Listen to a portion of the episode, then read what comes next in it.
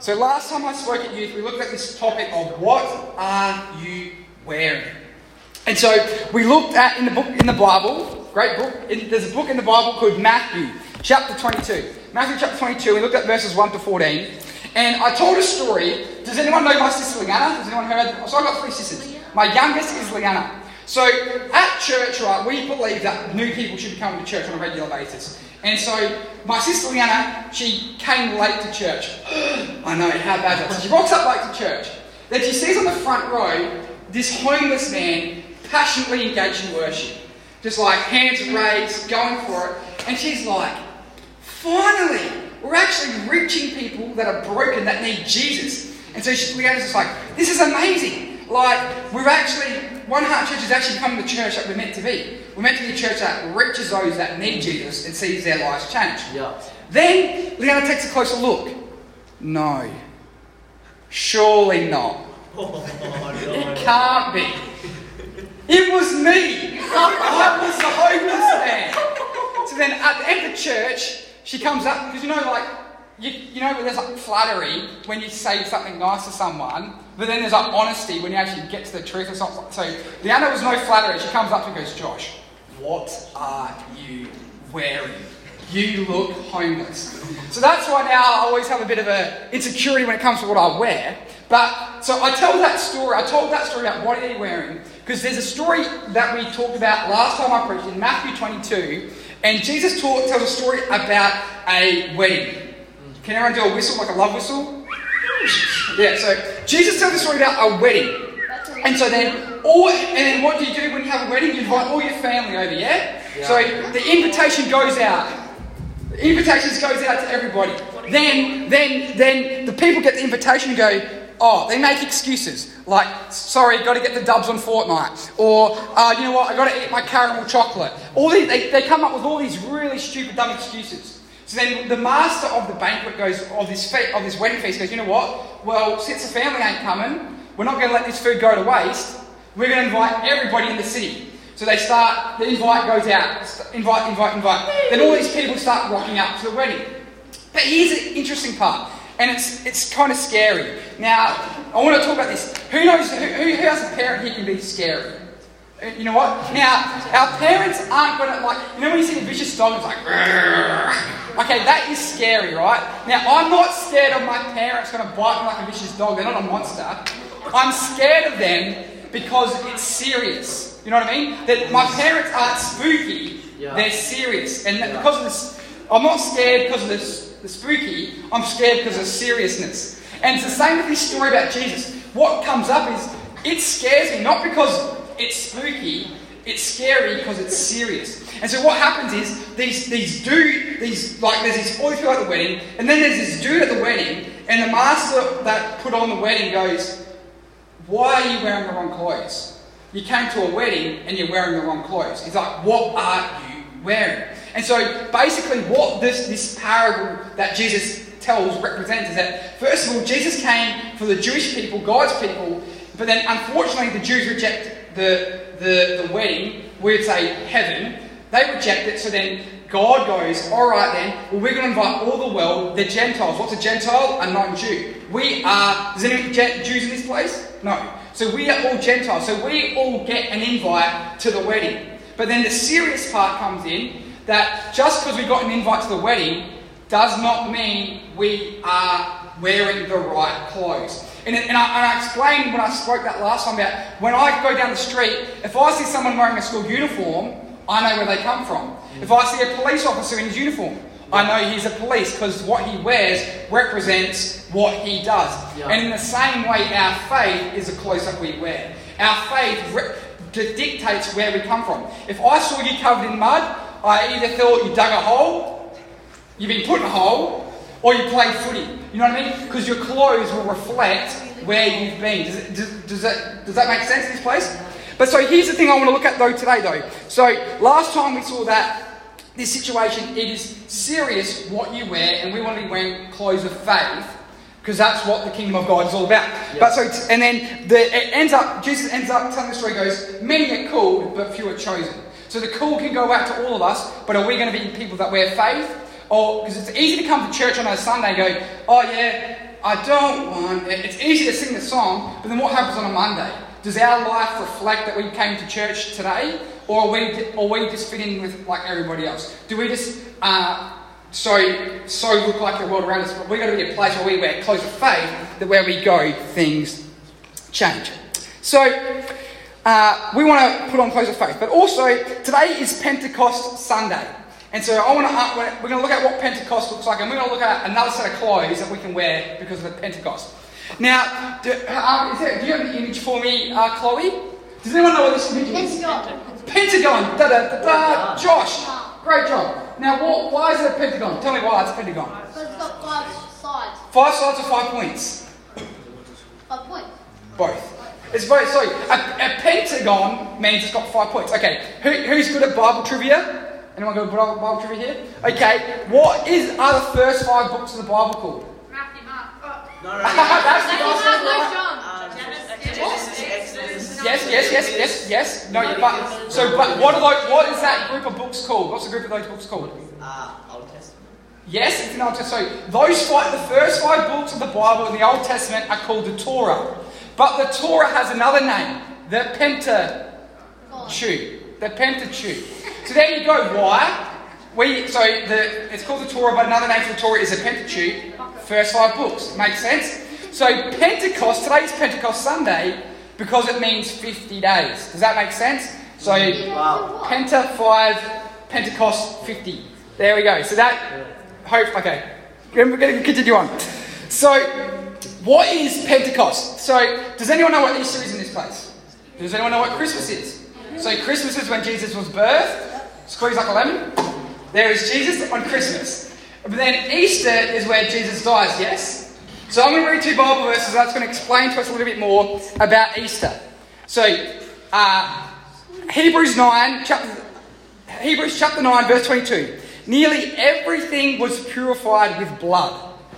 For without the shedding of blood, there was no forgiveness. Interesting. So if we all have sin that needs forgiving. So the only way our sin got forgiven was by the shedding of blood. Correct. Then we jump down to verse 28 and it says, Christ, so Jesus, was offered once for all time as a sacrifice to take away the sins of many people, us.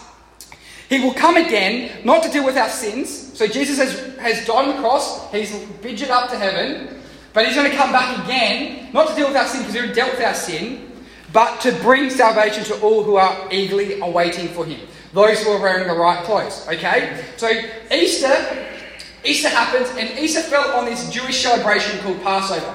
Then 50 days after Passover was Pentecost, right? And so then this is what we're going to understand. So there's a few interesting things that we've got to look at this. So 50 days after Easter, we have this thing called Pentecost. Now, it's important because Jesus dies and rises again, right? But the interesting thing is, so many people died on crosses. You've got to understand that. Who remembers how many was crucified with Jesus? 3. And so there wasn't 3 crucifixions in history. There was multiple thousands. But only Jesus' crucifixion saved us from our sins. Interesting to think about. Why was Jesus any more spectacular than anyone else? Because after 3 days, Jesus rose again. He didn't stay dead. He conquered death and said, you know what? The grave can't hold me. Death can't hold me because I have resurrection power flowing through my life, right? So very interesting. So then we see then Jesus rises again and he starts doing all this creepy stuff. You read the Bible and you see it. So there's people freaking out in a locked room and Jesus just turns up, just walks through the locked door. It's like, that's like spooky. It's like, how did that happen? Jesus, there's this woman thinking, looking for Jesus, going, where they put his body? Jesus turns up, hidden as a gardener. Like, he's doing all this crazy stuff. Who knows what a roadie is? Like, you go on, like, road trips. Jesus was a roadie. There's these people doing this walk, and then Jesus just turns up and goes, hello. So Jesus starts just rocking up everywhere, going, I'm here, I'm over here. Jesus starts doing all this crazy stuff for 40 days after he died, right? So for 40 days, he's doing all this crazy stuff. Then you get to Luke 24:49 in the Amplified Bible, and it says, listen carefully. Jesus is saying this to the disciples. I am sending the promise of my Father, the Holy Spirit, upon you. But you are to remain in the city of Jerusalem until you are clothed. Can everybody say clothed? Clothed or fully equipped with power from on high. But wait till this, in Jerusalem until you're clothed with power from on high. Far out, a little bit toasty in that. So we see here this really interesting thing. So Jesus dies for 40 days, starts popping up with the disciples everywhere. Then he says, you know what? I'm about to ascend into heaven, and you got to wait until you get this thing called the Holy Spirit come upon you, right? So then we see if you go, so this is another interesting thing. The book of Luke and the book of Acts were actually the same book, but they just split it in, like it's the same writer, but they've split it in the Bible to make it weird. So when we read Luke 24, the next thing in that story is Acts chapter 1. So then we read that, then in Acts chapter 1, Jesus is saying to the disciples, he reminds them again of this thing. He says, you know what? You've got to stay in Jerusalem. As I told you, that the promise of the Holy Spirit's going to come, and you need that. So then Jesus starts just like floating off into heaven, and the disciples are looking up at him and going, and then he just disappears, like, you know, when you're like a healing blow, he just disappears out of like sight. Jesus does the disappearing trick, and then these angels say, look, he ain't coming down. Yeah. Go to Jerusalem and do what he said, right? So that's why we see this situation.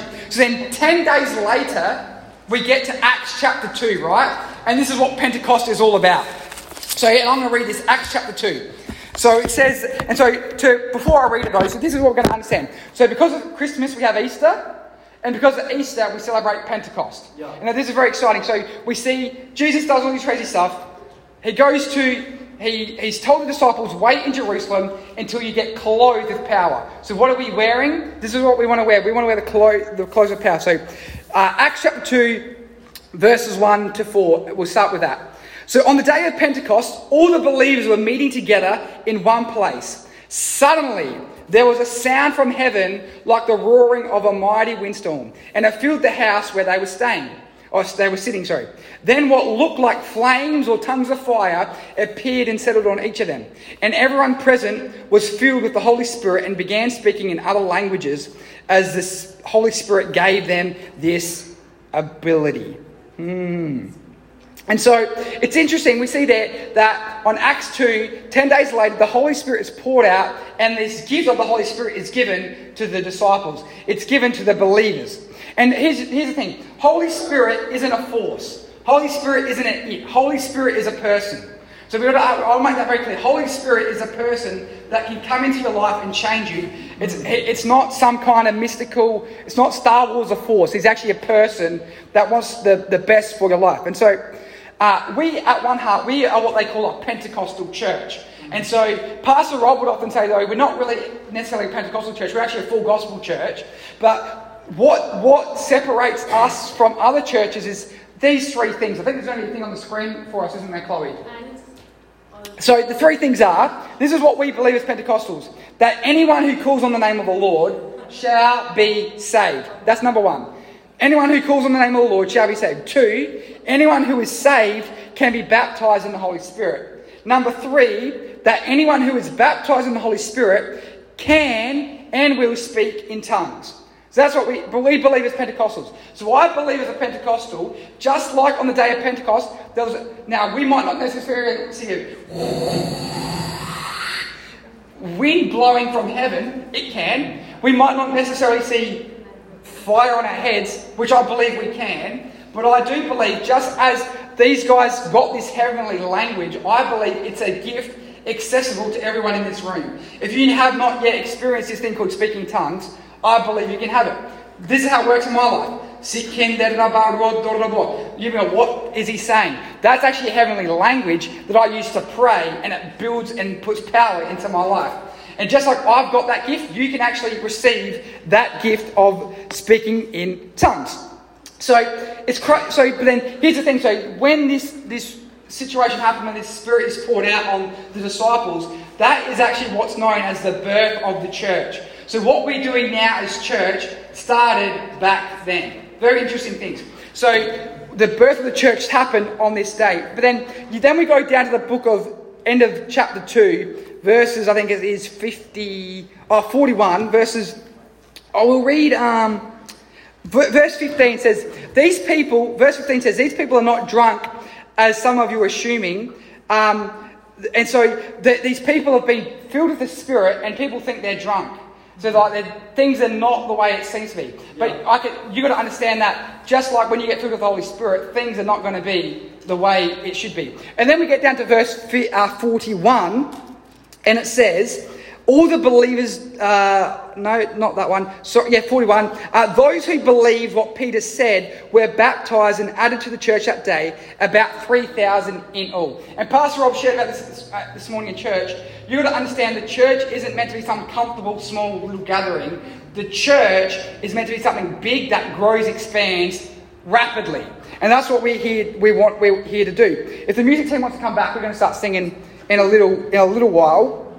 But you've got to understand, at One Youth, we're not a youth group. We're not just here to have fun. We're actually here to be a youth ministry where you learn to hear God's voice, where you learn to hear what God's speaking to you, that you can leave this place better than the way you came in. Does anyone believe that tonight? Yeah. And so the people in the Bible... There's when you read the Bible, so many people have weird supernatural encounters. There's a dude called Moses who's walking through the desert and sees a tree on fire, right? Now, what happens when the tree goes on fire? It disappears. After a while, the tree disappears because it burns away. So then, we don't know the time frame, but he looks back at this bush and it's still on fire. So he goes to have a closer look. Then from this fire, a voice starts speaking. Moses. And God, and it's interesting, on the day of Pentecost, fire came on their heads, and there's a way of the Holy Spirit coming upon you. This tree had the Holy Spirit on it, and it started speaking to Moses. There's another dude in the Bible called Jacob. He starts wrestling this angel, who's actually Jesus, and it puts his hip out. He had this supernatural encounter. There's another dude called Paul. He's literally walking along some road. He gets blinded by this light that flashes him. And then God speaks to him. Then he's blind, right? And so then this dude called Ananias lays hands on him, scales pop off his eyes, and he can see again. Then this same Paul saw a light, got blinded, had Ananias lay his hands on him, scales came off. Him and this dude called Silas are in a prison, start worshipping God, and chains break, and they're free. And I believe in the same way these guys had supernatural encounters, had supernatural moments, I believe we can have supernatural encounters, supernatural moments. In Acts 1:8, Jesus says that you will receive power when the Holy Spirit comes upon you. And I believe that when we have these power nights at youth, it's not just a moment to have fun friends. We want to have that. But I believe these are moments just like Moses saw a burning bush. Just like Paul got blinded, but we're not going to get blinded. But I believe there's going to be supernatural encounter moments. Just like Ananias laid hands on Paul and the scales off his eyes came off, I believe that we can lay hands on us and we're going to see things shift, things break, because we had an encounter with Jesus. We received power to be an effective witness in our city. And so, can we all just stand up right now? So... I want to warn us of two things. Can you poke the person beside you and say warning? Warning. So my warning is there's two things we want to be wary of. When it comes to worshiping God, right? There's many ways that we can worship God. One way, in my jacket, right? I'm going to explain this right now. Ooh.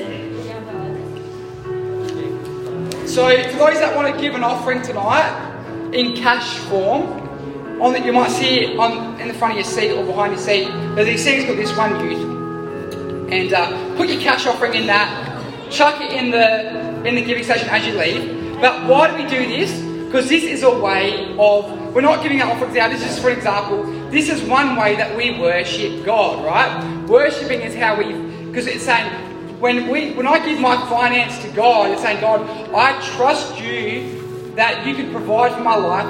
If you're my source, I'm going to give back to you. That's a way that I worship God, because saying, I trust you more than anything else, right? So that's one way we worship.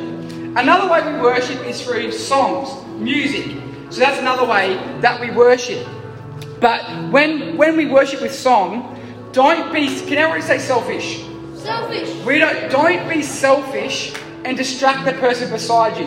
Don't be selfish and distract your friends.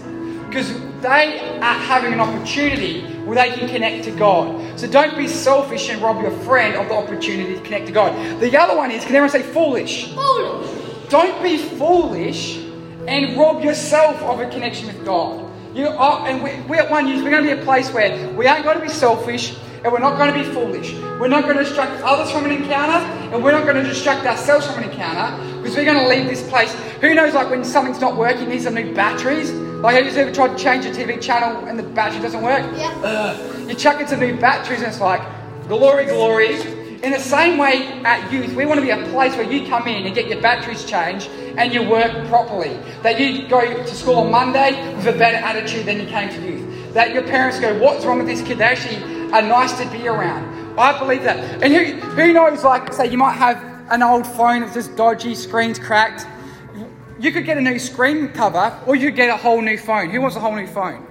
And I believe in the presence of God, He doesn't just fix your life.